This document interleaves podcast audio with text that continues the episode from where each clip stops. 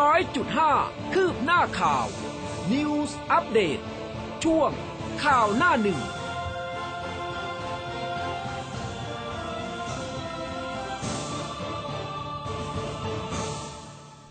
อรุณสวัสดิ์เช้าวันจันทร์ค่ะ คุณผู้ฟังต้อนรับเข้าสู่ข่าวหน้าหนึ่งทางคลื่นข่าว m c o t News FM 100.5 เช้าวันจันทร์แบบนี้ค่ะ คุณผู้ฟังอยู่กับอุ้มกัสมาค่ะ ครับ แล้วก็ผมภูเบศสุนีนะครับอรุณสวัสดิ์คุณผู้ฟังทุกทุกๆท่านนะครับ ค่ะ หลาย ๆ ท่านก็ทักทายกันมาแล้วนะคะ เช้าวันจันทร์แบบนี้นะคะ พูดคุยกันมาได้นะคะ ตอนนี้มีไลฟ์ผ่านทาง Facebook ฝากกดไลค์กดแชร์กันไปเยอะ ๆ ด้วยนะคะ แล้วก็อ่าหน้าเว็บของเราด้วย news 1005 m c o t net นะคะ ตอนนี้ก็มีไลฟ์เช่นกันค่ะ ครับ พื้นที่ของคุณผู้ฟังเป็นยังไงบ้างนะครับ เช้านี้มีฝนตกหรือเปล่านะครับอ่าหรือว่าท้องฟ้าปลอดโปร่งดี ก็อ่าพูดคุยกันเข้ามาได้นะคค่ะรับแต่เมื่อวานนี้ช่วงเช้านี่ดิฉันก็ลุ้นนะว่าฝนมันจะตกทั้งวีทั้งวันหรือเปล่านะคะฮะแดดหาไม่เจอเลยจริง ๆ นะ กว่าฮะจะมานี่ประมาณเกือบเกือบๆเที่ยงเนี่ยอืมนะครับ ก็อะมีหลายๆ สถานการณ์นะครับค่ะวันนี้นำมาฝากคุณผู้ฟังเรื่องของโควิด -19 ก็ยังคงต้องติดตามกันอย่างต่อเนื่อง รวมถึงเรื่องของงบประมาณปี 65อ่านะครับใช่แล้วก็ค่ะการชุมนุมต่างๆด้วยนะครับ ไปดูพาดหัวข่าวจากหน้าหนึ่งหนังสือพิมพ์แนวหน้ากันนะครับคุณผู้ฟัง สบคสั่งตรวจตลาดเชิงรุกวันโควิดลุกลาม 132 แห่ง 23 จังหวัดป่วยอื้อสทเตรียมใช้ ATK ลุยตรวจคัดกรอง ตั้งเป้าผู้ค้าแรงงานกว่า 200,000 คน นายกบี้เจ้าหน้าที่ ฟันฝ่าฝืนจัดปาร์ตี้ ป่วยใหม่วันเดียว 19,014 รายตาย 233 ครับ ค่ะ จากเดลินิวส์กันบ้างนะคะ ข้ามห้วยเสียผอบอทอผอบอทร บิ๊กบี้จัดทัพห้าเสือทอบอใหม่ โผทหารคึกนะคะ จับตานายกเคาะ 25 สิงหาคมนี้ ดินแดงปะทะอีก ไฮโซนัทใจสู้ร่วมม็อบค่ะครับก็สถานการณ์ติดเชื้อก็ยังคงสูงอยู่นะครับ ในรอบๆ กรุงเทพติดเชื้อวันเดียว 1,499 ราย สมุทรสาครอ่วม ชลบุรีป่วยเพิ่ม 1,092 คน บุรีรัมย์ติดอีก 277 ราย ปราจีนบุรีป่วย 202 คน ผู้ว่าประจวบสั่งปิดหมู่บ้านเชื้อโควิดลามนะครับ ก็มีเป็นภาพนะครับ เจ้าหน้าที่กำนันนะฮะ ก็เอาอาป้ายเนี่ยไปติดปิดหมู่บ้านนะครับ รวมไปถึงในพื้นที่ของอจังหวัดพังงาด้วยนะครับ ก็มีฝ่ายปกครองเนี่ยนำป้าย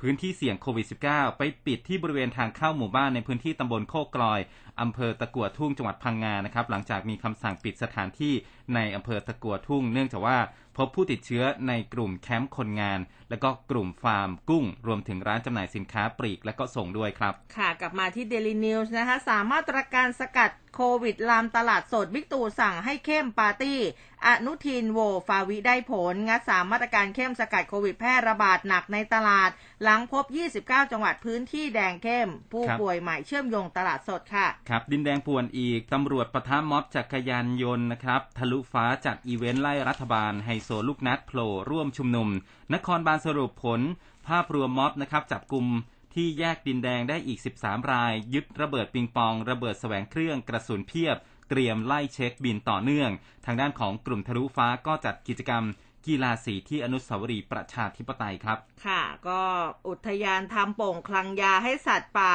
นะคะสยบยามปีสกินค่ะ กระทิงวัวแดงป่วยกล้องถ่ายภาพไว้ได้ ครับ จับ 23 อาจารย์นักศึกษาตั้งวงกงเล่าส่งเสียงดังฝ่าฝืนพรบควบคุมโควิด เจ้าหน้าที่ฝ่ายปกครองตำรวจโคราชครับ บุกรวบยกกวนอาจารย์และก็ลูกศิษย์ 23 คน ตั้งวงกงเล่าไม่กลัวโควิด ไม่ใส่หน้ากากอนามัย เอาผิดฐานฝ่าฝืนพรบโรคติดต่อครับ ค่ะดีเดย์9ธันวาคมนี้สอบ t c a s 65เคาะ4 แบบรวมรับตรงเข้าเรียนต่ออุดมศึกษาค่ะ ครับผ่านงบ 65 กลางดึกสภาผู้แทนโหวตฉลุยครับ ส่งวุฒิสภาพิจารณาต่อ เพื่อไทยสับไร้ทิศทางฟื้นเศรษฐกิจ สภาผู้แทนราษฎร ผ่านร่างพระราชบัญญัติงบประมาณรายจ่ายประจำปีงบประมาณ 2565 วงเงิน 3.1 ล้านล้านบาทแบบมาราธอน 5 วันกว่า 52 ชั่วโมง ด้วยมติ 257 ต่อ 189 คะแนน ส่งวุฒิสภารับไม้ต่อพิจารณาครับค่ะรีดขายยาถุงคลุมหัวดับเด้งพุ่มกับโจเฟอร์รารี่ ได้ 1 ล้านไม่พอจะเอา 2 ล้านจอตอชอสอบเจ้าตัวโตลั่นค่ะ ครับผมก็ไปเริ่มต้นกันที่สถานการณ์โควิด -19 ในประเทศเรานะครับ เมื่อวานนี้ยอดผู้ติดเชื้อเนี่ยลดลงมาหน่อยหนึงอืมนะฮะลงมาจากหลัก20,000ค่ะประมาณเกือบจะพันคนนะครับ อ่านี่ก็มีผู้ติดเชื้อใหม่นะครับ เมื่อวานนี้สบครายงานเนี่ยอยู่ที่ 19,014 ราย อันนี้เป็นการติดเชื้อในประเทศ 18,808 ราย และก็มาจากระบบเฝ้าระวัง และก็ระบบบริการ 16,428 รายค่ะมาจากการค้นหาเชิงรุกครับ 2,380 ราย และก็มาจากเรือนจำ196 ราย เป็นผู้ที่เดินทางมาจากต่างประเทศ 10 ราย ตอนนี้ก็เลยทำให้มียอดสะสมนะครับ ตั้งแต่ปี 63 1ล้าน49,295 ราย และที่หายป่วยกลับบ้านเพิ่มเติมนะครับ เมื่อวานนี้มี 2672 ราย ถ้านับคนที่หายป่วยสะสมมานะฮะ ตั้งแต่ปี 63 เนี่ย 839,639 ราย ตอนนี้ที่ยังอยู่ในระหว่างการรักษาเนี่ย มี 2,339 ราย และที่อาการหนักคือ 5,239 ราย ในนี้ต้องใส่ท่อช่วยหายใจด้วยนะครับ 1,117 ราย อันนี้ถือว่าเยอะเลยนะครับ และก็ยังมีรายงานผู้เสียชีวิตอีกนะครับ เมื่อวานนี้ 233 ราย เป็นผู้ชาย 140 หญิง 93 ส่วนมากก็จะอยู่ในพื้นที่กรุงเทพมหานครนะครับ แล้วก็จังหวัดที่มีการติดเชื้อสูงสุดเนี่ยก็ยังคงเป็นกรุงเทพอยู่นะครับ ในจำนวนยอด 10,000 กว่าเนี่ยกรุงเทพก็ปาเข้าไป 4,399 นะครับ รองลงมาเป็นสมุทรสาคร 1,499อ่าชนบุรี 1,092 ราย สมุทรปราการ 749 รายนะครับ อย่างไรก็ตามมีข้อมูลการตรวจแบบ ATK อ่านนะฮะ ก็มีผลเป็นบวกเนี่ย2,039 ราย ในจำนวนนี้จะยังไม่นับรวมกับยอดผู้ติดเชื้อรายวันนะครับ เนื่องจากว่าต้องไปตรวจยืนยันด้วย RT-PCR ก่อน หากผลยืนยันเป็นบวก จึงจะนำไปรวมกับยอดผู้ติดเชื้อยืนยันรายใหม่ภายหลังนะครับค่ะอ่าทีนี้ทางด้านของโฆษกอารองโฆษกรัฐบาลนะครับนางสาวไตรสุรีไตรสรณกุล ก็บอกว่าจากที่กระทรวงสาธารณสุขก็ติดตามสถานการณ์โควิด -19 ในประเทศไทยนะครับ พบว่าในส่วนของพื้นที่สีแดงเข้ม โดยเฉพาะกรุงเทพปริมณฑลมีผู้ติดเชื้อที่เชื่อมโยงกับตลาดสดและก็อืมตลาดนัด คือตั้งแต่วันที่ 1 เมษายนถึง 10 สิงหาคมเนี่ยพบการติดเชื้อใน 23 จังหวัดในตลาด 132 แห่ง ผู้ติดเชื้อรวม 14,678 คนค่ะสาธารณสุขจึงได้จัดทำมาตรการป้องกันการแพร่ระบาดของโควิด -19 ในตลาดอืมซึ่งที่ประชุมสบคที่มีพลเอกประยุทธ์จันทร์โอชานายกรัฐมนตรีเป็นประธานเนี่ยนะครับ จะมีการพิจารณาเพื่อดำเนินการต่อไปสำหรับมาตรการในการป้องกันการแพร่ระบาดของโควิด -19 ในตลาดมีมาตรการ 3 ส่วนนะครับ คือ 1. มาตรการป้องกันคน ป้องกันสถานที่ก็คือตลาด และก็การจัดระบบเฝ้าระวังควบคุม โดยจะมีการตรวจคัดกรองเชิงรุกนะครับด้วยชุด ATK ก็กลุ่มเป้าหมายก็จะเป็นผู้ค้า ลูกจ้าง แรงงานที่เดินทางเข้าออก คนที่อยู่อาศัยและก็ประกอบธุรกิจโดยรอบนะครับ และก็จะมีการสุ่มตรวจผู้ซื้อที่เดินทางเข้าไปใช้บริการในตลาดด้วย อันนี้จะดำเนินการในพื้นที่สีแดงเข้ม 29 จังหวัดนะครับ ก็แบ่งเป็น 3 ระยะ ระยะที่ 1 ใน 9 จังหวัดสีแดงเข้มอืมคือกรุงเทพ นนทบุรี ปทุมธานี สมุทรปราการ ราชบุรี ชนบุรี นครศรีธรรมราช สงขลา และก็สระแก้ว เป้าหมายที่ตลาดค้าส่งและตลาดขนาดใหญ่ ตลาดขนาดใหญ่คือมีตั้งแต่ 500 แผงขึ้นไปอืมอ่าตลาดที่มีความเสี่ยงสูงนะครับ แล้วก็มีชุมชนรอบตลาดรวม 27 แห่ง อันนี้ระยะที่ 2 เขาจะดำเนินการในพื้นที่ตลาดทุกขนาดในจังหวัดสีแดงเข้ม 16 จังหวัด ครอบคลุม 117 แห่ง แล้วก็ระยะที่ 3ดำเนินการครอบคลุมนะครับทั้ง 29 จังหวัดรวม 683 ตลาดนะครับ อันนี้ก็จะมีการประเมินเบื้องต้นนะครับว่าจะตรวจให้ครอบคลุม 200,000 กว่าคนนะครับ ตรวจทุกสัปดาห์เป็นเวลา 4 สัปดาห์ ใช้ชุดตรวจแอนติเจนเทสคิ t ประมาณ 800,000 กว่าชุดครับ ค่ะ ทีนี้มากันที่ข่าวสดกันบ้างนะคะศาสตราจารย์นายแพทย์ประสิทธิ์วัฒนาภาคณะบดีคณะแพทยศาสตร์ศิริราชพยาบาล มหาวิทยาลัยมหิดลค่ะ อาจารย์บอกว่าสถานการณ์โควิด -19 ของไทยในหลายสัปดาห์ที่ผ่านมาเห็นตัวเลขขณะนี้ อาจจะดูเหมือนยังไม่ลดลงเท่าไหร่นะ เพราะว่าผู้ติดเชื้อใหม่ก็ยังแกว่งอยู่นะ ประมาณสักหมื่นเก้าถึงสองหมื่นรายต่อวัน แต่ที่เห็นชัดค่ะ คืออัตราการติดเชื้อลดลง ตัวเลขที่จะวิ่งขึ้นมากๆ ไม่เกิดขึ้นมาเกือบ2สัปดาห์แล้ว ส่วนตัวเลขผู้เสียชีวิตที่เพิ่มขึ้นเป็น 300 รายต่อวันเมื่อสอบถามข้อมูลเนี่ยก็พบว่าเป็นตัวเลขที่รายงานเข้าระบบช้า แต่ตอนนี้เข้าใจว่ามีการเคลียร์ตัวเลขแล้ว ดังนั้นตอนนี้ผู้เสียชีวิตรายใหม่ น่าจะอยู่ที่ 200 กว่ารายทางนี้ตัวเลขเหล่านี้หากดูวันต่อวันนะคะ คุณหมอบอกว่าอาจจะไม่ชัด ต้องดูตัวเลข 7 วันแล้วเฉลี่ยกัน ซึ่งเราจะเห็นว่าเส้นความชันเริ่มน้อยลงกว่าเดิมเยอะ ใกล้เข้าสู่ระนาบเส้นตรง แล้วก็เมื่อถึงจุดหนึ่งกราฟเนี่ยก็จะเริ่มกดหัวลงเป็นขาลง สิ่งที่ทำให้กราฟลดลงค่ะเกิดจากเรื่องของการฉีดวัคซีนป้องกันนะ อย่างเช่นหลายประเทศ ที่ฉีดมากกว่าร้อยละ25ของจำนวนประชากร จะเริ่มสู่ระยะที่ใกล้ถึงพีคเมื่อฉีดใกล้ถึงร้อยละ 40-50 ก็จะเริ่มเห็นตัวเลขปรับลง ซึ่งขณะนี้ประเทศไทยนะคะ ฉีดวัคซีนแล้วประมาณร้อยละ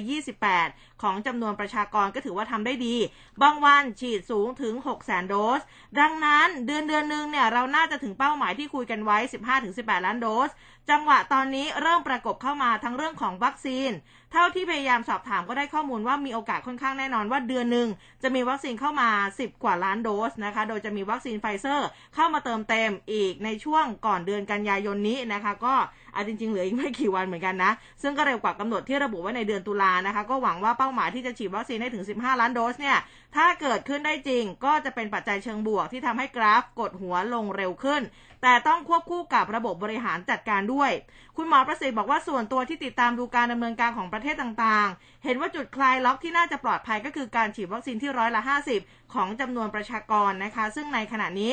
ไทยฉีดแล้ว 26 ล้านโดส แต่หากฉีดได้ตามเป้าเดือนละ 15 ล้านโดส หรือเฉลี่ยวันละ5 0 0 0 0 0โดส เมื่อรวมกันก็จะได้ประมาณ 40 ล้านโดส นั่นคือภายในกลางเดือนกันยายนนี้ ควรจะฉีดให้ได้ 40 กว่าล้านโดส เพื่อให้เข้าใกล้ตัวเลขร้อยละ 50 ของจำนวนประชากรคนไทย 70 กว่าล้านคน ก็ควรจะได้วัคซีน 35 ล้านคน อันนี้คุณหมอบอกว่าเราน่าจะเซฟพอที่จะคลายล็อกท่านี้ปลายเดือนนี้ค่ะ ปลายสิงหาตัวเลขอาจจะยังไม่ดีแต่ว่า อีก 14 วันให้หลังน่าจะคลายล็อกได้ค่อนข้างปลอดภัย แต่ต้องเลือกพื้นที่นะต้องมีกิจกรรมที่เหมาะสม มีการติดตามอย่างเข้มงวด ซึ่งก็จะแปรผกผันกับความชุกของการติดเชื้อ คือผู้ติดเชื้อมากก็จะคลายล็อกได้น้อย แล้วค่อยผ่อนคลายนะคะ คือให้ผ่อนคลายต่อถ้าสถานการณ์มันดีขึ้น อย่างปีที่แล้วเนี่ยคลายล็อกกันตั้ง 6 รอบ ดังนั้นเราต้องค่อยๆ คลายล็อก ส่วนตัวลึกๆ ถ้าไม่มีคลัสเตอร์ใหม่ดูจากตัวเลขเวลานี้ ก็จะดูจากเทสหนักๆเนี่ยคุณหมอบอกว่าก็หากยังไม่ถึงจุดสูงสุดของยอดติดเชื้อ ก็น่าจะใกล้ถึงเต็มที่แล้ว แล้วอีกไม่นาน ก็จะถึงจุดที่วกลงทั้งอัตราการเสียชีวิตแล้วก็การติดเชื้อค่ะอ่าก็ขอให้ถึงจุดนั้นโดยเร็วนะครับรอรุ้นเลยนะคะ รอรุ้นเลยสำหรับปลายเดือนนี้ค่ะครับ อย่างที่บอกว่ามีหลายประเทศเนี่ยที่เขาผ่อนคลายมาตรการใช้เกณฑ์ในการฉีดวัคซีนเป็นหลัก อย่างเช่นที่ออสเตรเลีย อันนี้เขาบอกว่าถ้าฉีดครบ 70%เมื่อไหร่เนี่ย เขาถึงจะแบบโอเค ไม่ไม่คิดเรื่องของการล็อกดาวน์แล้วนะครับเดี๋ยวพอถ้าพอมีเวลาเดี๋ยวจะเอาเรื่องนี้มาเล่าให้ฟังนะครับมาที่ในไทยนะครับนายแพทย์เดชธรรมทัศน์อารีเลขาธิการสำนักงานหลักประกันสุขภาพแห่งชาติ ก็บอกว่า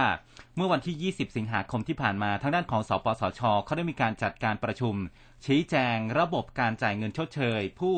บริการดูแลผู้ติดเชื้อโควิด -19 ที่บ้าน หรือว่า Home Isolation นะครับ แล้วก็จัดการดูแล ผู้ติดเชื้อโควิด -19 ในระบบชุมชนหรือว่า CI Community Isolation นะครับสำหรับผู้ที่มีสิทธิหลักประกันสุขภาพแห่งชาติ โดยเดิมเนี่ย สปสช ก็จะจ่ายค่าดูแลรักษา HI หรือว่า CI แบบเหมาจ่าย 1,000 บาทต่อวัน ก็เลยมีการปรับเกณฑ์ การจ่ายชดเชยค่าบริการให้เหมาะสมขึ้นนะครับ โดยตั้งแต่วันที่ 1 กันยายนนี้เป็นต้นไปครับ หน่วยบริการเบิกค่าใช้จ่ายในการดูแลผู้ป่วยแบบ ไม่รวมค่าอาหาร เขาจะเหมาจ่ายในอัตรา 600 บาทต่อวัน แต่ถ้าหากหน่วยบริการไหนจัดบริการ โดยจัดหาอาหารมาให้ผู้ป่วยด้วยนะครับ อันนี้ให้เบิกในอัตราเดิมคือ 1,000 บาทต่อวัน นอกจากนี้แล้ว สปสช ก็เพิ่มรายการจ่ายเพิ่มเติมนะครับ ก็คือค่าออกซิเจนในอัตรา 450 บาทต่อวันให้ด้วยนะครับอ่าอันนี้เป็นความคืบหน้าจาก สปสช นะครับ ฮะ แล้วก็มีเรื่องของความคิดเห็นของนิดาโพนะครับ สถาบันบัณฑิตพัฒนาบริหารศาสตร์หรือนิดาก็เปิดเผยผลสำรวจของประชาชนเรื่องทำไมโควิด -19 รอบนี้ระบาดหนักอันนี้เป็นการสำรวจไปถามถึงสาเหตุที่ทำให้เกิดการระบาดอย่างมากนะครับ ก็พบว่าส่วนใหญ่ร้อยละ 37.75 บอกว่า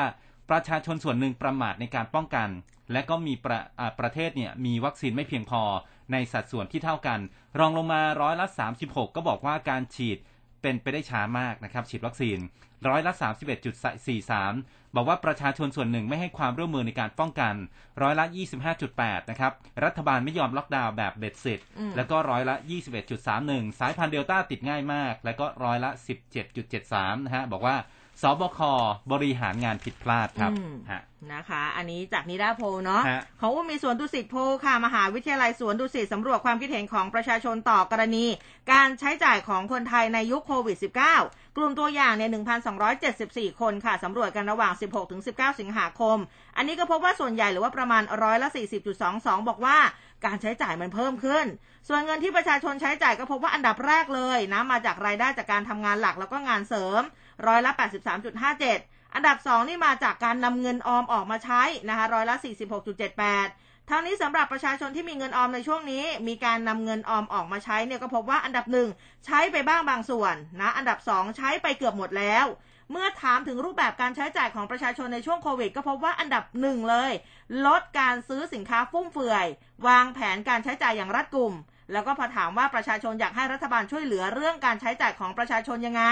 ก็พบว่าอันดับหนึ่งนี่บอกว่าช่วยลดหน่อยเถอะค่าน้ำค่าไฟค่าอินเทอร์เน็ตค่าน้ำมัน อันดับที่ 2 ค่ะ ลดภาระค่าครองชีพ แล้วก็ควบคุมราคาสินค้า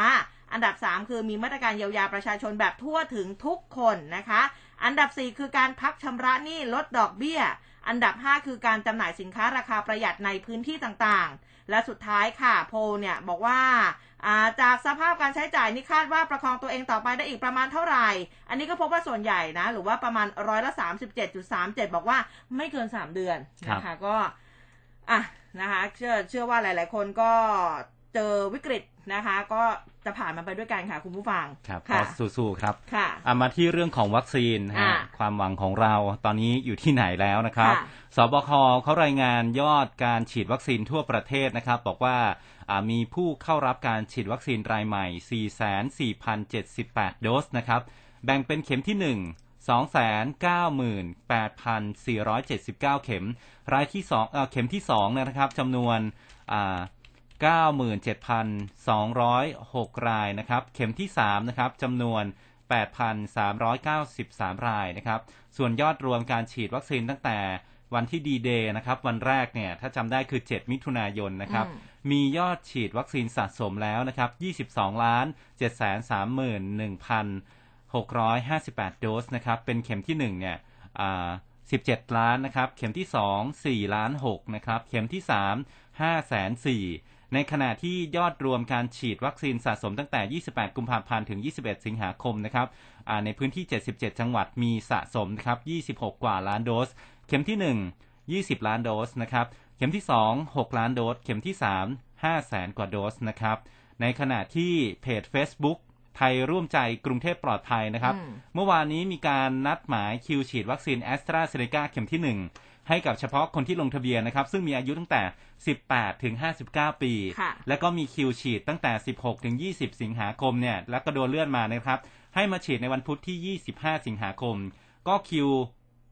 ระหว่างวันที่ 21 ถึง 25 สิงหาคม ให้มาฉีดในวันพฤหัสบดีที่ 26 สิงหาคม และคิวระหว่างวันที่ 26 ถึง 31 สิงหาคม ให้มาฉีดในวันศุกร์ที่ 27 สิงหาคม ส่วนผู้ที่มีอายุ 60 ปีขึ้นไปอืมให้เข้าไปรับวัคซีนตามที่นัดหมาย และคนที่ตั้งครรภ์สามารถที่จะ walk in ไปได้ที่ศูนย์ฉีดทั้ง 12 แห่ง ระหว่างวันที่ 25 ถึง 27 สิงหาคม เช่นเดียวกันครับ ค่ะ ทีนี้มาดูที่ไทยรัฐกันบ้างนะคะ ปลัดกระทรวงสาธารณาสุขยืนยัน รัฐบาลไม่ปิดกั้นเอกชนนำเข้าวัคซีนโควิด -19 นะคะ เมื่อวานนี้นายแพทย์เกียรติภูมิวงรจิตปลัดกระทรวงสาธารณาสุขค่ะ ก็มีการให้สัมภาษณ์กับผู้สื่อข่าว ถึงการนำเข้ายาหรือว่าวัคซีนจากต่างประเทศนะคะ บอกว่ารัฐบาลเนี่ยไม่เคยปิดกั้นภาคเอกชนในการนำเข้าวัคซีนโควิด -19 สำหรับกรณีเอกชนที่ต้องการนำเข้าวัคซีนโควิด -19 อย่างเช่นโรงพยาบาลเอกชน ก็ต้องมายื่นเป็นผู้รับอนุญาตนำหรือว่าสั่งยาเข้ามาในราชอาณาจักรก่อน จากนั้นจึงยื่นขอขึ้นทะเบียนวัคซีนโควิด -19 อีกครั้ง ซึ่งเป็นไปตามหลักปฏิบัติสากล เนื่องจากผู้รับอนุญาตนำเข้าต้องเป็นผู้รับผิดชอบต่อคุณภาพ และความปลอดภัยของวัคซีนที่นำเข้ามาในราชอาณาจักรสำหรับเอกชนรายใดนะคะที่ประสงค์จะนำเข้าวัคซีนโควิด สามารถดำเนินการได้ขอยื่นเป็นผู้รับอนุญาตนำเข้าวัคซีนมาขึ้นทะเบียนได้ที่ออย เพื่ออำนวยความสะดวกทางออยค่ะ เขาก็มีการระดมสรรพกำลังแล้วก็เร่งดำเนินการพิจารณาประเมิน ในเรื่องของด้านคุณภาพความปลอดภัยประสิทธิผล แล้วก็การบริหารจัดการความเสี่ยงของวัคซีน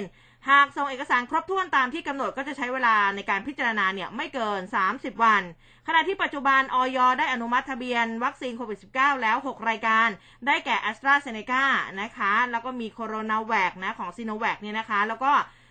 มีวัคซีนจอห์นสันจอห์นสันนะคะ มีโมเดอร์นานะคะ แล้วก็ซีโนฟาร์มค่ะ รวมถึงโคเมอร์เนตี้ของไฟเซอร์นะนำเข้าโดยไฟเซอร์ด้วยค่ะ ครับผม ก็นอกจากเรื่องของไฟเซอร์ เอ้ย รัฐวัคซีนที่บอกว่าเปิดรับแล้วนะครับ เมื่อวานนี้มีแบบโอ้เป็นข่าวที่ฮือฮามากเลย มีคนไทยในฝรั่งเศสบริจาคเงิน 20 ล้าน ซื้อวัคซีน โควิดซิโนฟาร์มนะครับแล้วก็ mRNA ให้กับชาวปากช่องโอ้อันนี้ดีใจด้วยนะครับ ก็ข้อมูลจากผู้จัดการออนไลน์นะครับ บอกว่าหลังจากที่มีกระแสข่าวว่ามีผู้ใจบุญนะครับ เป็นคนไทยที่ไปอยู่ต่างประเทศ บริจาคเงินจำนวน 20 ล้านบาทพื่อซื้อวัคซีนโควิด -19 ให้กับประชาชนชาวปากช่อง จังหวัดนครราชสีมาเนี่ยนะครับที่ยังไม่ได้รับการฉีดวัคซีนเพื่อให้มีภูมิคุ้มกันโรคโควิด -19 ล่าสุดผู้สื่อข่าวเขาได้เดินทางไปตรวจสอบในพื้นที่ ถึงข้อเท็จจริงนะครับ ทางด้านของนายเกียรตินิยม ขวัญใจพุทธิสานะครับ นายกองค์การบริหารส่วนตำบลหรือว่าอบตขนงพระอำเภอปากช่องจังหวัดนครราชสีมา ให้ข้อมูลว่าอันนี้เป็นเรื่องจริงนะ มีผู้ใจบุญบริจาคเงินเพื่อซื้อวัคซีนโควิด -19 ให้กับประชาชนชาวปากช่องได้ฉีด โดยคนใจบุญคนนี้เนี่ย ก็มีภูมิลำเนาเป็นชาวตำบลขนงพระอำเภอปากช่อง ปัจจุบันนี้มีพี่ชายแล้วก็ญาตินะครับเป็นเป็นคนที่อาศัยอยู่ในพื้นที่นี่แหละ ซึ่งผู้ใจบุญเนี่ยแต่งงานมีสามีเป็นนักธุรกิจชาวฝรั่งเศส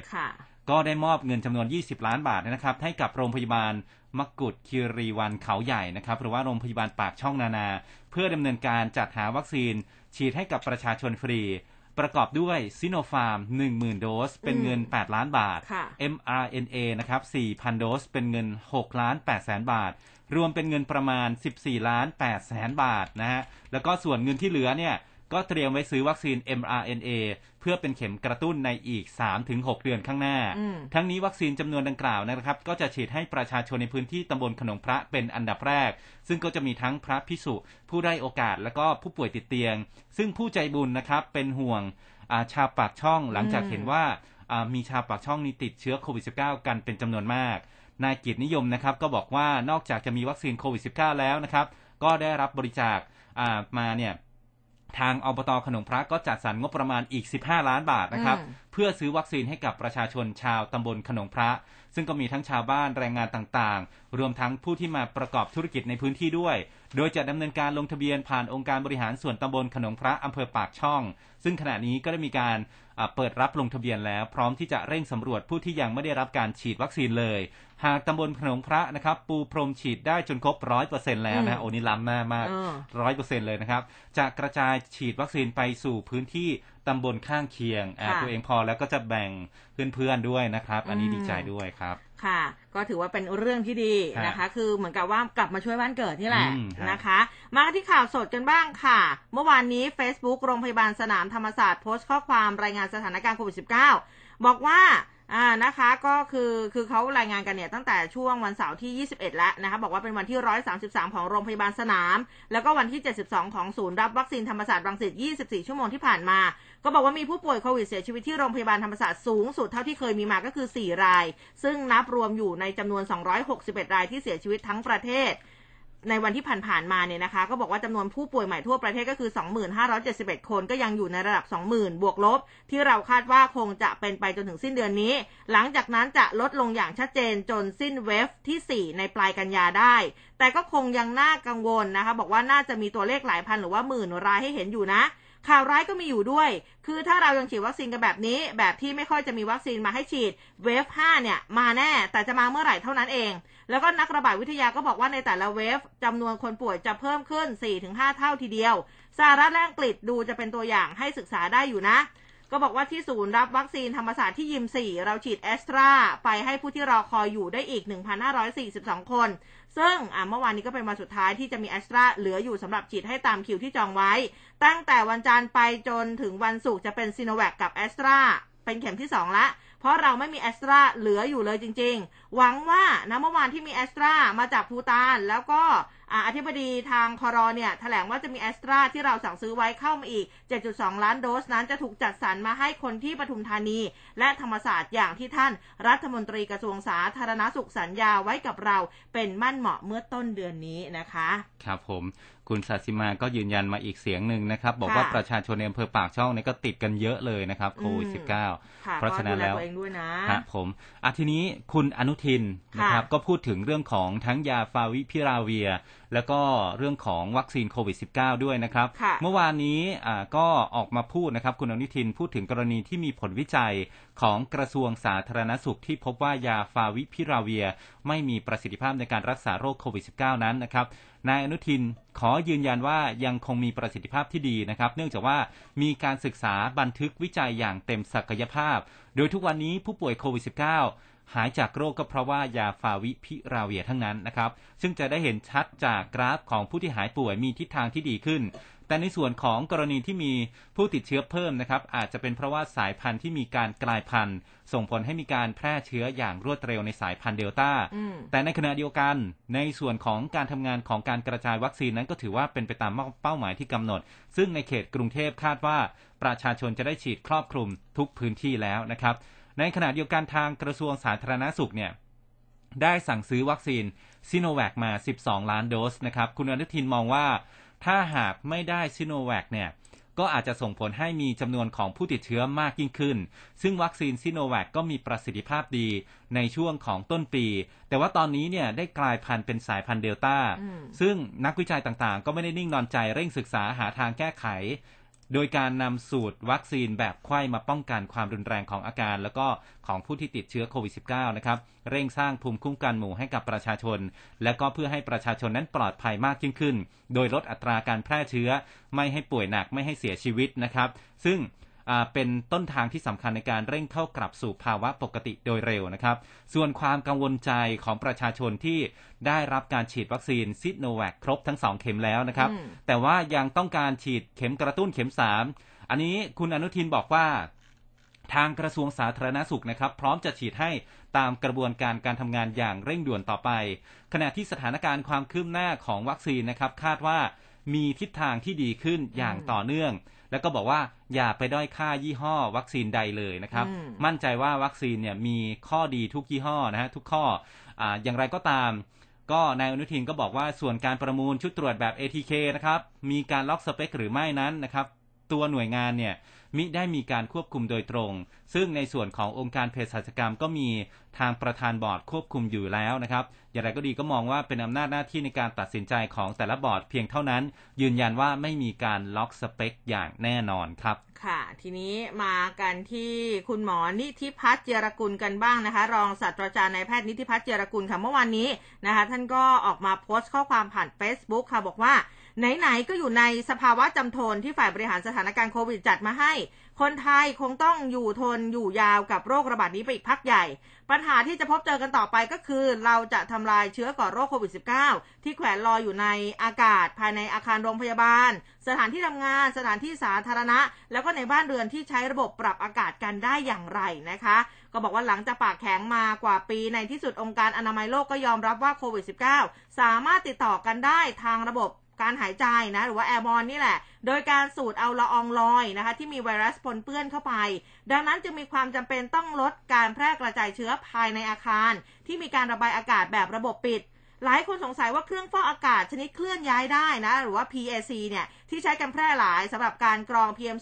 2.5 จะใช้เพื่อวัตถุประสงค์นี้ได้หรือเปล่านะคะจากการศึกษาในประเทศสเปน โดยการใช้เจ้าเครื่องฟอกอากาศชนิดเคลื่อนย้ายได้เนี่ย ชนิดหนึ่งนะคะที่ใช้ HEPA filter อ่านี้ใครที่ใช้เครื่องกรองอากาศก็เวลาจะซื้อฟิลเตอร์เนี่ยก็ก็จะเห็นอยู่แหละนะสำหรับ HEPA filter ขนาดกรองอนุภาค 0.1 ไมครอนได้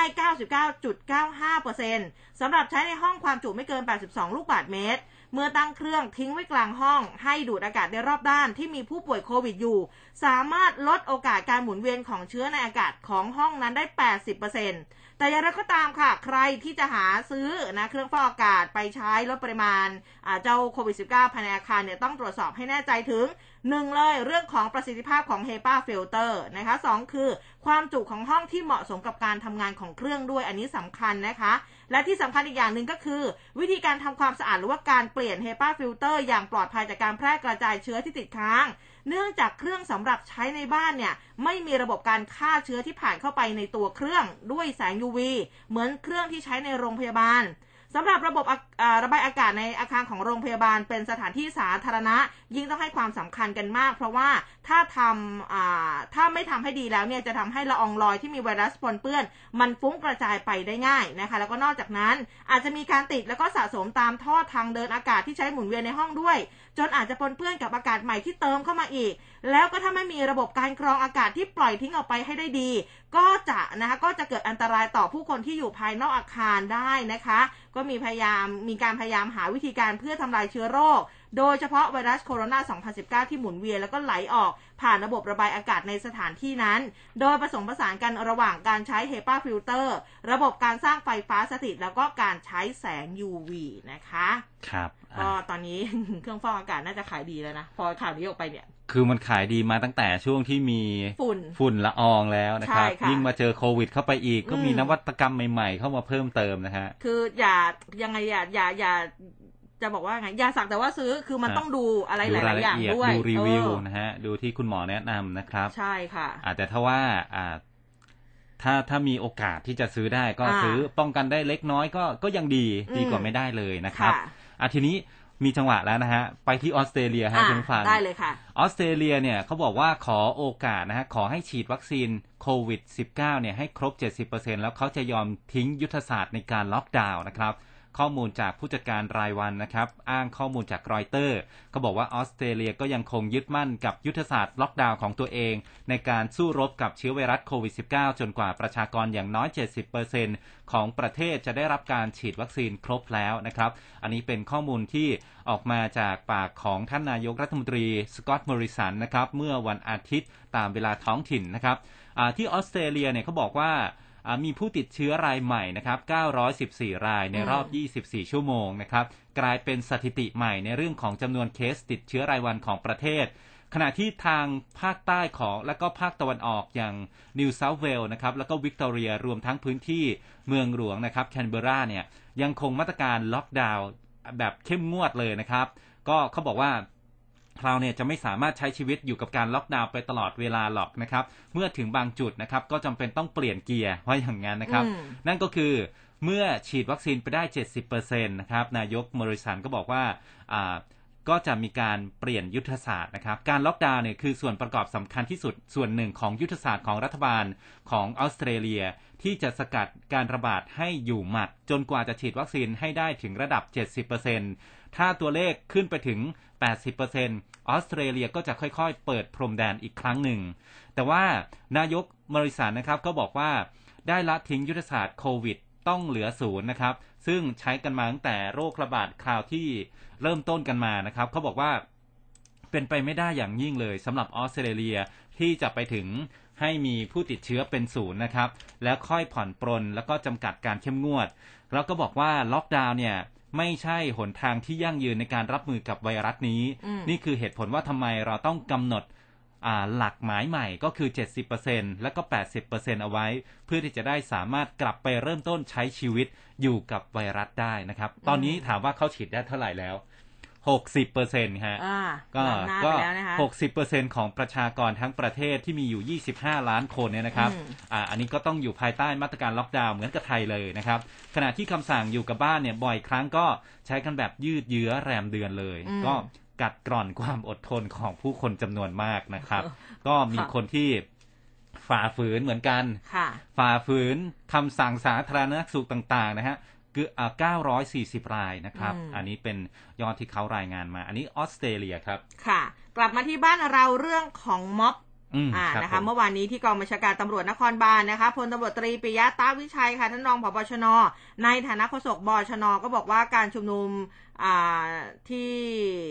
มีผู้ชุมนุมอ่ารวมตัวกันในสามเหลี่ยมดินแดงด้วยนะคะ จากนั้นเนี่ยคืออันนี้คือตั้งแต่วันที่ 21 แล้ว เคลื่อนตัวมาที่วิภาวดีขาออกปิดการจราจรหน้าโรงพยาบาลทหารผ่านศึก กลุ่มผู้ชุมนุมบางส่วนก็นำลูกแก้วลูกหินระดมยิงกันเข้าไปในพื้นที่หน่วยราชการทหาร ก็คือกรมดุริยางค์ทหารบก เจ้าหน้าที่ตำรวจเขาก็เลยมีความจำเป็นต้องเข้าพื้นที่ดังกล่าวเพื่ออ่ารักษาความสงบเรียบร้อยแล้วก็ครับแจ้งเตือนให้ผู้ชุมนุมเนี่ยยุติการชุมนุม ทีนี้ทั้งนี้ทั้งนั้นค่ะเขาบอกว่า อ่า ทั้งหมดทั้งมวลที่มีผู้ชุมนุมได้มีการคว้างปาประทัดยักษ์ระเบิดไปร์บอมใส่เจ้าหน้าที่ตำรวจ เป็นเหตุให้เจ้าหน้าที่ตำรวจได้รับบาดเจ็บ 8 นาย บางส่วนเนี่ยต้องเข้ารักษาตัวที่โรงพยาบาลตำรวจ แล้วก็นอกจากนี้มีการทำให้ทรัพย์สินราชการเอกชน และก็สาธารณประโยชน์เสียหาย โดยเฉพาะการทางพิเศษแห่งประเทศไทย ถูกทุบทำลายเสียหายอย่างเช่น เครื่องมือที่ใช้ในงานควบคุมจราจรนะคะ กรณีดังกล่าวค่ะเจ้าหน้าที่ตำรวจจับกลุ่มผู้ต้องหาได้ทั้งหมด 13 คนพร้อมกับของกลาง มีระเบิดปิงปอง 53 ลูก ระเบิดแสวงเครื่อง 10 ลูก เครื่องกระสุนปืนอีกจำนวนหนึ่งนะข้อหา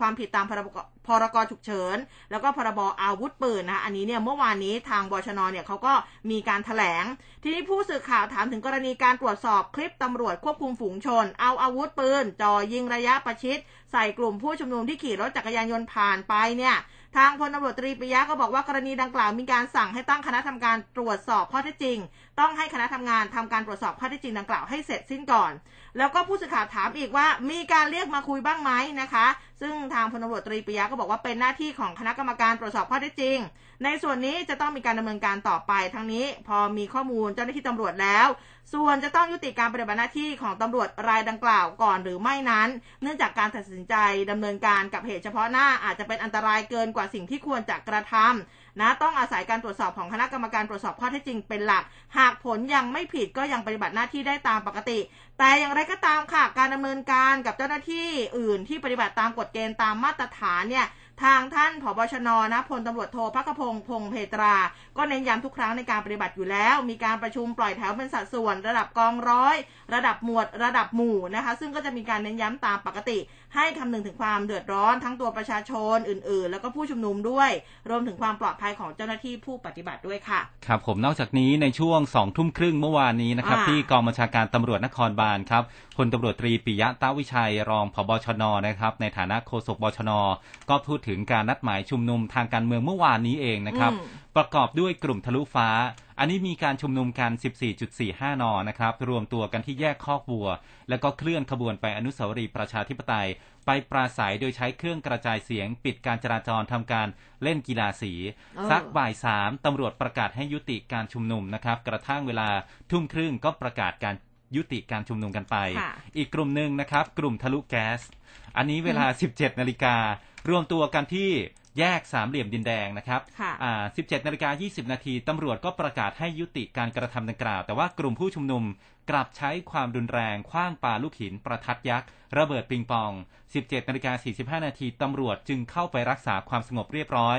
ขณะที่สถานการณ์ก็ยังไม่เรียบร้อยดีนะครับ ก็เลยฝากเตือนประชาชนในช่วงนั้นนะครับ ให้ระมัดระวังนะครับ ก็บอกว่าตำรวจสามารถจับกลุ่มผู้ก่อความวุ่นวายได้ทั้งหมด 35 รายอืมยึดรถจักรยานยนต์ 20 คัน อาวุธปืน วัตถุระเบิด และก็อาวุธอื่น ๆ ได้อีกจำนวนหนึ่งนะครับ โดยพนักงานสอบสวนดำเนินการร้องขอต่อศาลเพื่อพิจารณาริบของกลางทั้งหมดเป็นของแผ่นดินตามกฎหมายอืมขณะเดียวกันตำรวจนะครับก็ได้รับบาดเจ็บ2นาย นอกจากนี้มีทรัพย์สินสาธารณประโยชน์ทรัพย์สินราชการ และก็เอกชนนะครับทรัพย์สินของเอกชนเนี่ยเสียเสียหายส่วนหนึ่ง เหตุการณ์นี้ก็เข้าข่ายความผิดฝ่าฝืนพรกฉุกเฉิน และพรบโรคติดต่อนะครับทางนี้ในขณะที่บชนก็ออกหมายเรียกผู้ชุมนุมตั้งแต่เดือนกรกฎาคมถึงสิงหาคมค่ะเพิ่มเติมนะฮะ 118 หมาย โดยแบ่งเป็นแกนนำ 16 หมาย ฝ่าฝืน พรกฉุกเฉิน พรบโรคติดต่อ พรบจราจรทางบก แล้วก็ พรบความสะอาด พรบเครื่องขยายเสียงจับผู้ชุมนุมร้อยสองหมายนะครับข้อหาฝ่าฝืนพรกฉุกเฉิน ส่วนกลุ่มผู้ที่ใช้ความรุนแรงนะครับ พนักงานสอบสวนดำเนินการขอหมายสารนะครับ ออกหมายจับตามข้อหาครอบครองวัตถุระเบิด วางเพลิงเผาทรัพย์ผู้อื่นอ้างยี่ซ่องโจรนะครับ มั่วสุมตั้งแต่ 10 คนขึ้นไป กระทำให้เกิดความวุ่นวายในบ้านเมืองครับ ค่ะ ทีนี้เนี่ยส่วนกรณีของชาวแฟลตดินแดงที่ยังคงถูกลุกหลงอยู่นั้นนะคะฮะทางพลตำรวจตรีปิยะก็บอกว่าช่วงสองสามวันที่ผ่านมาแทบจะไม่มีเหตุการณ์ดังกล่าวเกิดขึ้น แต่อาจจะเกิดกรณีที่มีการติดตามตัวผู้กระทำความผิดอ่าระยะกระชั้นชิดค่ะท่านี้ท่านผบชนก็เน้นย้ำนะว่า ถ้าความผิดไม่ปรากฏต่อหน้า แล้วก็มีผลกระทบอื่น ๆ กรณีผู้กระทำผิดหลบไปบริเวณพื้นที่ส่วนบุคคล ก็ให้เก็บรวบรวมพยานหลักฐานเพื่อดำเนินคดีภายหลัง อันนี้ผู้สื่อข่าวถามต่อเขาบอกว่ามีความจำเป็นต้องติดตั้งเป็นตาข่ายบริเวณดังกล่าวไหมเบื้องต้นตำรวจเขาประสานการเคหะแห่งชาติ จะดำเนินการติดตั้งประตูเหล็กแยกกลุ่มผู้ชุมนุมกับชาวแฟลตดินแดงอย่างชัดเจน มีการปรับปรุงบางอย่างเพื่อป้องกันผลกระทบด้วยนะคะ ครับผมอ่าพูดถึงเรื่องของการชุมนุมเรื่องของม็อบแล้วนะครับอ่ามาที่เรื่องของการประชุมสภาผู้แทนราษฎรนะครับค่ะอ่า ก็ผ่านวาระเป็นที่เรียบร้อยแล้วนะครับเมื่อวานนี้นายชวนหลีกภัยประธานสภาผู้แทนราษฎรทำหน้าที่เป็นประธานการประชุม ก็ขอบคุณสมาชิกที่อยู่ร่วมกันในที่ประชุม สั่งปิดที่ประชุมนะครับเวลา1นาฬิกา21 นาทีของวันที่ 22 สิงหาคม รวมการพิจารณาตลอด 5 วันนะครับ ก็คือตั้งแต่ 18 ถึง 22 สิงหาคม นานกว่า 52 ชั่วโมงสำหรับขั้นตอนต่อไปนะครับ ก็จะส่งเรื่องให้กับทาง วุฒิสภาเนี่ยนะครับ ได้ไปพิจารณาต่อนะครับสำหรับผลของการประชุมเนี่ยขอย้ำอีกสักครั้งหนึ่งนะครับ บอกว่าอ่าผ่านร่างพระราชบัญญัติงบประมาณรายจ่ายประจำปีงบประมาณ 2565 วงเงิน 3.1 ล้านล้านบาทค่ะอันนี้ด้วยมติ 257 ต่อ 189 เสียง แล้วก็ส่งไม้ต่อให้กับวุฒิสภาในการพิจารณานะครับ ส่วนทางด้านของวุฒิสภาครับ นายคำนวณสิทธิสมนายคำนูนนะฮะสิทธิสมานค่ะ สวก็ให้สัมภาษณ์ถึงการนัดประชุมวุฒิสภาเพื่อพิจารณาร่างพรบงบเนี่ยนะครับ ก็คาดว่าน่าจะเป็นวันจันทร์ที่ 30 สิงหาคมนี้ ซึ่งจะเป็นวันเดียวกันหรือไม่นะครับ ก็บอกว่ายังไม่ได้มีการประชุมวิบวุฒิสภา เนื่องจากว่าเพิ่งจะผ่าน สภาผู้แทนราษฎรไปในคืนวันที่ 21 สิงหาคม และในทางธุรการก็คงจะส่งถึงวุฒิสภาในเช้าของวันจันทร์ ฉะนั้นนายพรเพชรวิชิตชนชัยนะครับประธานวุฒิสภา จึงมีดำริให้บรรจุระเบียบวาระเร็วที่สุด ในวันจันทร์ที่ 30 สิงหาคม และในสัปดาห์ที่จะถึงนี้นะครับวันที่ 23 สิงหาคม จะเป็นการประชุมวุฒิสภา ส่วนวันที่ 24 ถึง 25 สิงหาคม จะเป็นการประชุมร่วมรัฐสภา และวันที่ 26 สิงหาคมนะครับ จะเป็นการประชุมสภาผู้แทนราษฎร ก็ไม่แน่ใจว่าการประชุมร่วมรัฐสภาเนี่ยอาจจะยืดเยื้อไปก็ได้ เนื่องจากว่ามีระเบียบวาระเรื่องกฎหมายยาเสพติดที่ยังค้างอยู่ในวาระสองอีกประมาณร้อยมาตรา แต่ก็ไม่มีการแก้ไขมากแล้วนะครับ หลังจากนั้นจะเป็นการพิจารณาร่างแก้ไขวาระที่สองนะครับ ทั้งนี้ก็ยังมีมติด่วนที่ต้องตีความข้อบังคับการประชุมเข้าอ่าในในที่ประชุมของรัฐสภาด้วยครับ ค่ะ พาคุณผู้ฟังมากันที่เรื่องของเศรษฐกิจกันบ้างฮะนะคะอันนี้เรื่องปากท้องนะคะ หรือว่าในเรื่องของเศรษฐกิจนี่ก็สำคัญ เมื่อวานนี้ นางธนิวานกุลมงคลนายกสมาคมพัตตาคารไทยก็บอกว่าวันพรุ่งนี้นะคะ 24 สิงหาคมสมาคมแล้วก็ภาคธุรกิจเอกชน จะเข้าหารือกับท่านนายกรัฐมนตรีค่ะ แล้วก็ทางท่านรองนายกรัฐมนตรีคุณอนุทินเนี่ยนะคะ เพื่อขอความชัดเจนในแนวทางการกลับมาประกอบธุรกิจอีกครั้ง หลังจากมีมาตรการล็อกดาวน์แล้วก็สั่งห้ามไม่ให้นั่งรับประทานอาหารที่ร้านตั้งแต่เดือนกรกฎาที่ผ่านมาทำให้ผู้ประกอบการร้านอาหารได้รับผลกระทบอย่างหนัก โดยเฉพาะในพื้นที่ควบคุมสูงสุดแล้วก็เข้มงวด 29 จังหวัด ผู้ประกอบการจำนวนมากต้องปิดกิจการลงเพราะรายได้หลักของร้านอาหารกว่า 80%มาจากการนั่งทานอาหารที่ร้านนี่แหละค่ะจากมูลค่าธุรกิจอาหารในไทยกว่า 1,400 ล้านบาทต่อวัน เมื่อเกิดการระบาดของโควิด -19 ระลอกใหม่ และก็ไม่สามารถนั่งทานอาหารที่ร้านได้ เท่ากับยอดเนี่ย อยอดขายนี่หายไป 80%เลยนะ คิดเป็นรายได้ที่ธุรกิจสูญเสียกว่า 1,100 ล้านบาทต่อวัน รวมช่วงหนึ่งเดือนที่ผ่านมาหายไปจากระบบเศรษฐกิจกว่า 34,100 ล้านบาทค่ะคุณอนิวันบอกว่าตอนนี้สิ่งที่อยากได้มากที่สุดคือความชัดเจนในการดำเนินธุรกิจ จะสามารถเปิดร้านอาหารได้ช่วงไหน อย่างเช่นเร็วที่สุดภายใน 1 กันยายน หรืออย่างช้า 15 กันยายน ผู้ประกอบการขณะนี้ไม่ใช่ไม่กลัวการระบาดโควิด แต่ผลกระทบที่มันเกิดขึ้นในขณะนี้สาหัสมากนะคะ สายป่านหรือสภาพคล่องของธุรกิจเนี่ยหมดแล้ว แทบจะยืนไม่ไหวกันแล้วจริง ๆทำให้จำเป็นต้องขอเปิด ให้มีรายได้เข้ามาเสริมสภาพคล่องเพิ่มเติมบ้างค่ะครับผมส่วนทางด้านของสมาคมโรงแรมไทยนะครับ โดยนางมาริสาสุโกศลหนุนพักดีครับ นายกสมาคมโรงแรมไทย ก็เอ่อขอรัฐบาลนะครับ ให้คลายล็อกดาวน์เริ่มต้นขอใช้สระว่ายน้ำแล้วก็ห้องประชุมก่อนนะครับอืมก็บอกว่าย้ำ ขอให้มีที่ทำมาหากินบ้างเถอะนะครับอืมคุณมาริสาเนี่ยก็บอกว่าหารือถ้าหากกระทรวงการท่องเที่ยวและกีฬาเนี่ยหารือร่วมกับกระทรวงการคลังในการขอวงเงินงบประมาณสนับสนุนในการจัดตั้งเป็นเงินทุนดอกเบี้ยต่ำหรือว่าซอฟท์โลนนะครับวงเงิน 8,000 ล้านบาท เพื่อใช้เป็นแหล่งเงินทุนในการช่วยเหลือธุรกิจ ภาคการท่องเที่ยวได้จริง ก็ถือว่าเป็นเม็ดเงินที่เหมาะสมมาก สามารถที่จะช่วยเหลือธุรกิจได้จริง โดยเฉพาะธุรกิจขนาดเล็กนะครับหรือว่า SME แต่ก็อยากจะให้พิจารณาในส่วนของธุรกิจขนาดกลางขึ้นไปด้วยนะครับ เนื่องจากว่าตอนนี้เนี่ยธุรกิจขนาดที่ได้รับผลกระทบจากโควิด -19 อย่างต่อเนื่องเลยนะครับ ทั้งขนาดกลางแล้วก็ขนาดเล็กเนี่ยทั้งรายได้ที่หายไปแล้วก็ค่าใช้จ่ายที่ยังมีเท่าเดิม จึงต้องมีการอขอความช่วยเหลือด้านเสริมสภาพคล่อง ให้ไม่ต่างกันนะครับ ทุกขนาดเลยไม่ว่าจะเป็นเล็กหรือใหญ่นะครับ เบื้องต้นมองในส่วนของธุรกิจโรงแรม ถ้าหากสามารถตั้งงบประมาณ มาใช้เป็นเงินทุนให้กับผู้ประกอบการที่ไม่มีสินทรัพย์ในการค้ำประกันกับธนาคารพาณิชย์ได้เนี่ยแล้วก็ปรับรูปแบบการค้ำประกันเป็นแบบไขว้ระหว่างผู้ประกอบการด้วยกันกับบริษัท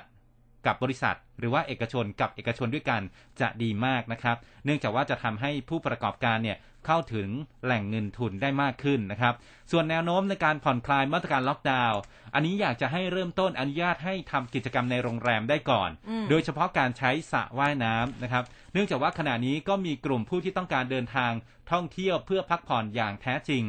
ในโรงแรมตามชายหาดติดทะเล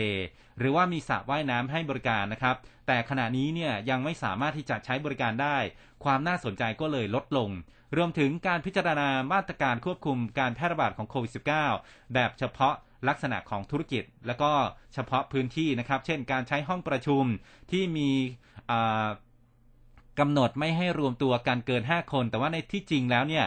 มันสามไม่สามารถทำได้อยู่แล้ว แต่ว่าอย่าหาว่าแต่ 5 คนเลยนะฮะแม้แต่จำนวน 20 คน 50 คนขึ้นไปก็ไม่ใช่จำนวนที่จะสามารถจัดงาน หรือว่าจัดกิจกรรมที่สร้างเม็ดเงินได้เป็นรายได้เป็นกอบกำกำหรือว่าเป็นกำไรได้จริง ๆ เพราะว่าอย่างน้อยเนี่ยต้องเป็นคนจำนวน 100 คนขึ้นไปเขาถึงจะมีรายได้นะครับ ซึ่งจะสามารถสร้างเม็ดเงินสะพัดได้ จึงอยากให้พิจารณากำหนดความเข้มข้นในการควบคุมลักษณะจำนวนคน ต่อพื้นที่แทนนะครับ ไม่ใช่เอาไปทั้งหมดแบบนี้เลยนะครับอันนี้ก็ข้อเรียกร้องจากสมาคมโรงแรมไทยครับค่ะ ทีนี้กลับมาเรื่องของลูกๆหลานๆแล้วบ้างนะคะ เรื่องของการสอบ TCAS นะคะเรื่องของการศึกษา เมื่อวานนี้ค่ะนายพิรพงศ์ตริยะเจริญค่ะ ผู้จัดการระบบการคัดเลือกกลางบุคคลเข้าศึกษา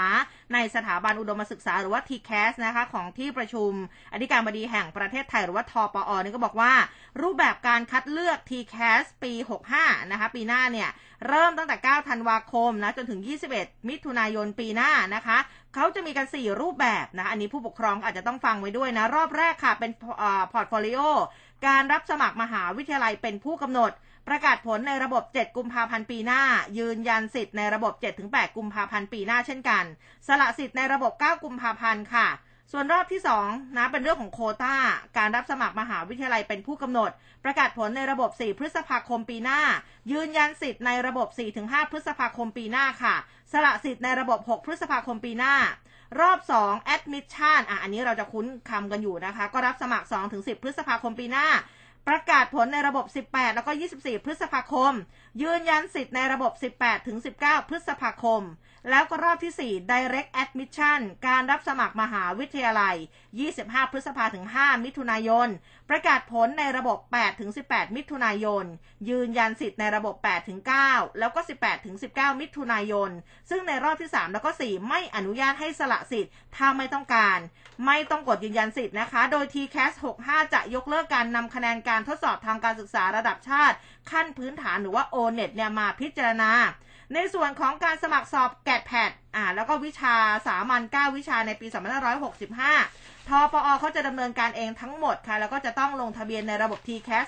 65 คือจะต้องมีบัญชี My TCAS โดยจะเริ่มรับสมัครสอบวิชาแกดแพดแล้วก็วิชาสามัญในวันที่ 15-28 ธันวาคมนะคะ ปลายปีนี้ สอบแกดแพดค่ะ 10-13 มีนาคมปีหน้า ประกาศผลสอบ 18 เมษายนนะปีหน้าเช่นกันนะคะ สอบวิชาสามัญค่ะ 19-20 มีนาคม ประกาศผลสอบ 20 เมษายน อะเดี๋ยวใกล้ๆ เราจะบอกอีกทีนึงนะคะ ผู้สมัครเองก็สามารถเลือกสนามสอบที่ต้องการเข้าสอบเรียงลำดับ 5 แห่ง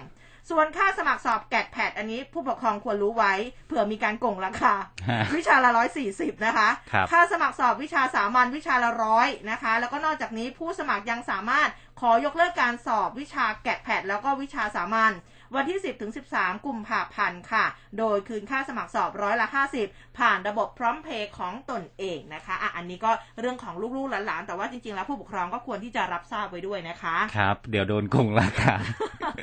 อะอะเดี๋ยวช่วงนี้เราพักกันสักครู่หนึ่งนะครับ ไปติดตามช่วงสายฟ้าพยากรณ์นะครับแล้วเดี๋ยวช่วงหน้ามาพูดคุยกันเรื่องของผู้กำกับเมืองนครสวรรค์อืมอ่า ไป คลุมถุงดำผู้ต้องหานะครับ รีดเงินคดียาเสพติดจนสิ้นใจเดี๋ยวมาติดตามกันนะครับอ๋อช่วงมันนี้จะมีการสั่งย้ายด่วนด้วย ใช่ครับะมาติดตามสภาพอากาศกันครับก้าวเข้าสู่ปีที่ 28 กับคลื่นข่าวคุณภาพ ที่ได้รับความเชื่อมั่นจากผู้ฟังทุกกลุ่ม รับฟังข่าวอัปเดตทั้งในและต่างประเทศแบบเกาะติด โดยทีมข่าวและนักจัดรายการมืออาชีพ พร้อมกับบทวิเคราะห์จากวิทยากรหลากหลายสาขา ทั้งช่องทางวิทยุและแพลตฟอร์มออนไลน์ได้ทุกวันทลายทุกข้อจำกัด ฟังชัดทุกเรื่อง ข่าวไวใกล้ชิดตรงใจ เป็นสปอตไลท์ให้สังคม ที่คลื่นข่าว m c o t News FM 100.5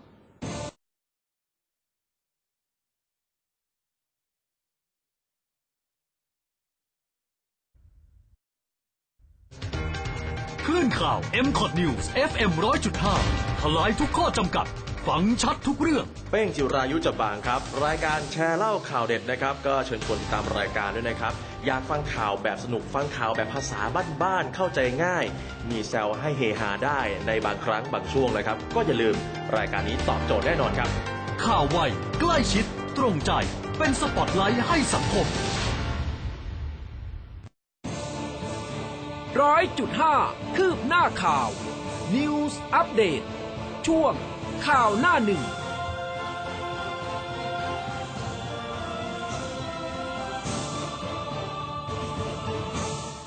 เอาละค่ะ ช่วงสุดท้ายของรายการแล้วไปพูดคุยกับคุณโกศินทร์เสียงวัฒนาหัวหน้าเวรพยากรณ์อากาศกรมอุตุนิยมวิทยาในช่วงสายฟ้าพยากรณ์ค่ะ สายฟ้าพยากรณ์ โดยกรมอุตุนิยมวิทยา สสวัวัสสดีดีครัค่ะบครับผมครับ สวัสดีครับ ค่ะ คุณโกศินทร์คะวันจันทร์ต้นสัปดาห์แบบนี้ อากาศจะเป็นอย่างไรคะพื้นที่ไหนจะมีฝนตกหรือว่าพื้นที่ไหนฝนจะทิ้งช่วงกันบ้างคะ ครับ ในระยะช่วงวันนี้และวันพรุ่งนี้เนี่ยในพื้นที่ประเทศไทยก็ยังคงมีฝนตกอยู่นะครับ แต่ว่าพื้นที่ที่มีโอกาสที่มีฝนตกได้เยอะหน่อย ก็จะเน้นบริเวณพื้นที่ภาคเหนือตอนบนนะครับ ภาคตะวันออกเฉียงเหนือ รวมถึงในพื้นที่ทางด้านภาคใต้นะครับ ที่อาจจะมีฝนได้บ้างในพื้นที่เน้นทางด้านตอนล่างๆของภาคใต้ ในส่วนของพื้นที่ภาคกลาง พื้นที่กรุงเทพมหานครและปริมณฑลและพื้นที่ภาคตะวันออกเอง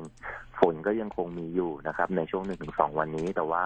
ส่วนใหญ่จะมาเป็นช่วงเวลาก็คือเน้นในช่วงบ่ายถึงค่ำอืมอยู่ในเกณฑ์ประมาณ30-40%ของพื้นที่ ในส่วนของฝนจะมีปริมาณเพิ่มขึ้น แนวโน้มคาดว่าน่าจะอยู่ประมาณวันพุธเป็นต้นไปนะครับค่ะฝนจะค่อยๆเพิ่มปริมาณขึ้น แล้วก็บางช่วงมีโอกาสที่จะมีฝนตกหนักด้วยนะครับ ในพื้นที่ประเทศไทย ตั้งแต่ภาคเหนือเลื่อยลงมาจนถึงภาคใต้รวมทั้งในพื้นที่กรุงเทพด้วยนะครับค่ะ จะยาวไปจนถึงสิ้นเดือนเลยไหมคะ หลังจากวันพุธครับ จะถึงประมาณช่วงเกือบเกือบๆสิ้นเดือนได้เลยนะครับโอ้ครับที่จะมีฝนเข้ามาเพิ่มขึ้น แล้วก็มีฝนตกหนักได้ ก็น่าจะเริ่มค่อยๆเริ่มตั้งแต่ในช่วงวันพุธเป็นต้นไปนะครับ ครับ เห็นว่าอ่าตกทั่วประเทศ ถ้าในพื้นที่จังหวัดมหาสารคามอย่างคุณผู้ฟังก็แจ้งเข้ามานะครับ บอกว่าตำบลนาศรีนวลอำเภอพยัคฆภูมิพิสัยมหาสารคามเนี่ยอ่าข้าวในนาอ่า ไม่มีน้ำเลยนะฮะ ยังไงอืมฝนจะไปลงในพื้นที่นี้บ้างไหมครับ สมหาสารคามครับมหาสารคามเองในช่วงของวันนี้ก็น่าจะเริ่มมีฝนเข้ามาแล้วนะครับ มีทยอยเข้ามาแต่ว่าน่าจะเน้นในช่วงบ่ายถึงค่ำนะครับ ก็ก็น่าจะค่อยๆทยอยเข้ามา แล้วก็ปริมาณฝนโดยเฉพาะในช่วงประมาณวันพุธพฤหัสศุกร์เป็นต้นไปนะครับ น่าจะค่อยๆเพิ่มขึ้น แล้วก็มีโอกาสมีฝนตกหนักได้นะครับ ในครับช่วงปลายเดือนนี้ฮะครับ อืมนะคะอะก็ต้องรับมือกันในช่วงวันพุธนะคะ แต่ว่าวันนี้ครับไม่มีในส่วนของภาคไหนที่ต้องมีอะไรระมัดระวังเป็นพิเศษใช่ไหมคะสำหรับมาในช่วงของวันนี้นะครับ บริเวณประเทศไทยเนี่ยก็จะเน้นบริเวณทางด้านภาคเหนือตอนแค่บภานคเหนือภาคตะวันอืมออกเฉียงเหนือตอนบค่ะนนะครับ ที่อาจจะมีลักษณะของฝนเข้ามาได้ค่อนข้างเยอะหน่อย แล้วก็ตามแนวขอบของภาคตะวันออกเฉียงเหนือตอนล่างๆ ก็เช่นเดียวกันนะครับอืมในส่วนของภาคใต้ก็จะเน้นภาคใต้ตอนล่างครับ ส่วนพื้นที่อื่น ๆ ฝนเน้นในช่วงบ่ายถึงค่ำครับได้ครับผมค่ะค่ะ วันนี้ขอบพระคุณมาก ๆ นะคะ ครับ สวัสดีค่ะครับสวัสสวัสดีครับค่ะนะครับ ในระหว่างที่เรารายงานอยู่เนี่ยนะครับ ข้อข้อมูลจากกรมอุตุนิยมวิทยาที่ส่งมาเนี่ยนะครับ ในพื้นที่ไม่ว่าจะเป็นอ่า ชัยภูมิเลยขอนแก่นหนองบัวลำพูอุดรธานีบึงกาฬสกลนครนครพนมมุกดาหาร แล้วก็นครราชสีมานะครับ มีกลุ่มฝนอยู่นะครับอืมก็ค่อนข้างที่จะเยอะเลยทีเดียวนะครับ ยังไงก็ระมัดระวังกันด้วยนะครับ มาถึงเรื่องที่เกริ่นไว้ค่ะเมื่อสักครู่เนี่ยนะครับอ่าก็มีการสั่งย้ายด่วนผู้กำกับเมืองนครสวรรค์นะครับ ไปสอบปมถุงดำคลุมหัวผู้ต้องหารีดเงินเยียวยา คดียาเสพติดจนสิ้นใจนะครับอ่าก็ข้อมูลจากเว็บไซต์ Daily News นะครับรายงานว่าจากกรณีที่มีกระแสข่าว การเผยแพร่ว่ามีข้อมูลร้องเรียนจากตำรวจชุดปราบปรามยาเสพติดของสอพเมืองนครสวรรค์เมื่อวันที่ 5 สิงหาคมที่ผ่านมานะครับตำรวจชุดดังกล่าวเนี่ยได้จับกลุ่มผู้ต้องหาคดียาเสพติด2คน เป็นชายหนึ่งหญิงหนึ่งมาที่โรงพักนะครับ แล้วก็มีการเรียกเงินผู้ต้องหา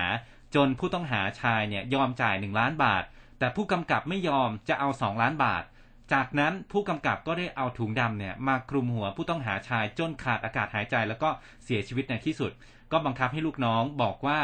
อ่าเป็นการเสพยาเสพติดเกินขนาดแล้วก็เสียชีวิตไป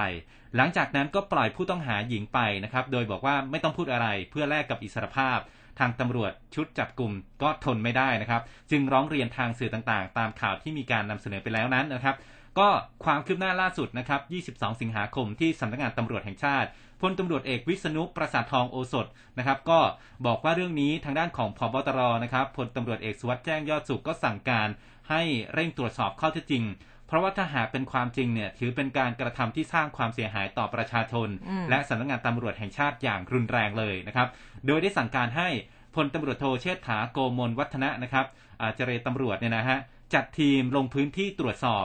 และก็เมื่อวานนี้พลตำรวจโทอภิชาติสิริสิทธิ์นะครับผบชพ6เนี่ยนะครับ ก็สั่งการให้นะครับ พันตำรวจเอกทิติสัน อุทธรผล ผู้กำกับการสพเมืองนครสวรรค์ไปปฏิบัติราชการที่สปกพ6ไว้ก่อนนะครับ เพื่อไม่ให้เป็นอุปสรรคต่อการสอบสวนข้อเท็จจริงในพื้นที่ แล้วก็บอกว่าได้กำชับทีมตรวจสอบของเจรตำรวจนะครับ ให้เร่งดำเนินการพิสูจน์ข้อเท็จจริง โดยจะให้ความเป็นธรรมกับทั้งผู้ที่เสียหาย และผู้ที่ถูกกล่าวหาอย่างตรงไปตรงมา ตามพยานหลักฐานทั้งหมดนะครับ อีกทั้งก็ได้โทรกำชับนะครับพลตำรวจตรีรับพีพงศ์สุขไพบูลผู้บังคับการตำรวจภูธรจังหวัดนครสวรรค์ให้ร่วมตรวจสอบ และก็สนับสนุนข้อมูลเพื่อให้ปรากฏความจริงกับทางเจรตำรวจอีกส่วนหนึ่งด้วยนะครับ เพื่อที่จะรายงานไปที่ผู้บัญชาการตำรวจแห่งชาติต่อไป ถ้าหากพบว่ากระทำผิดจริง ผู้กระทำผิดจะต้องถูกดำเนินการทางวินัย และก็ถูกดำเนินคดีอาญาตามกฎหมายต่อไปครับ ค่ะ มากันที่เรื่องของอะเมื่อวานนี้นะคะเมื่อคืนสินะเมื่อคืนวานชาวเชียงใหม่เขาแตกตื่น เกิดเสียงระเบิดดังสนั่นท้องฟ้าฮะแล้วก็มีการตั้งคำถามบอกว่าเอ๊ะเสียงที่ได้ยินเนี่ยมันเกิดจากอะไร ก็มีการโพสต์สอบถามในสื่อโซเชียลแล้วก็นอกจากนี้ในหลายพื้นที่ของเชียงใหม่ก็ยังมีผู้พบเห็นประกายไฟบนฟ้า บางคนก็บอกว่าสีเขียวบ้างสีอะไรบ้างก่อนจะมีเสียงดังตามมานะคะ ดรสรันโปสยจินดาผู้อำนวยการสถาบันวิจัยดาราศาสตร์แห่งชาติอ่า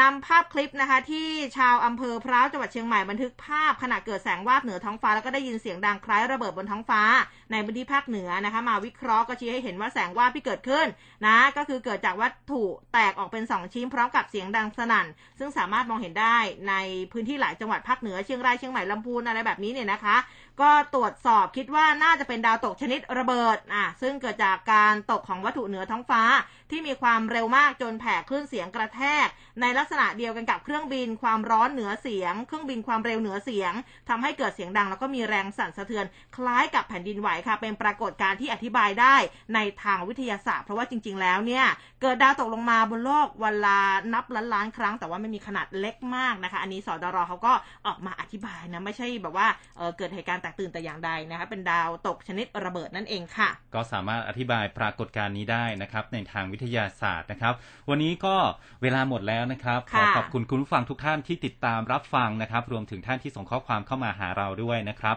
ค่ะก็ขอบคุณทุกข้อความเลยนะครับ วันนี้อ่าลาคุณผู้ฟังไปก่อนนะครับ สวัสดีครับ สวัสดีค่ะร้อยจุดห้าคืบหน้าข่าว News Update ช่วงข่าวหน้าหนึ่ง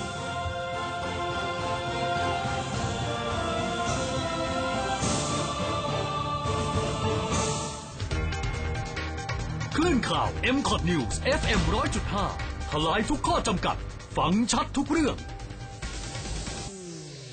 สวัสดีค่ะ ดิฉันนงวดีธนิมมาน จากรายการเจาะลึกเศรษฐกิจค่ะ มาอัปเดตความเคลื่อนไหวด้านเศรษฐกิจและการลงทุนทั้งตลาดหุ้นค่าเงินและทองคำมาเจาะลึกที่มาที่ไป พร้อมแนวโน้ม ให้คุณไม่พลาดทุกความเคลื่อนไหว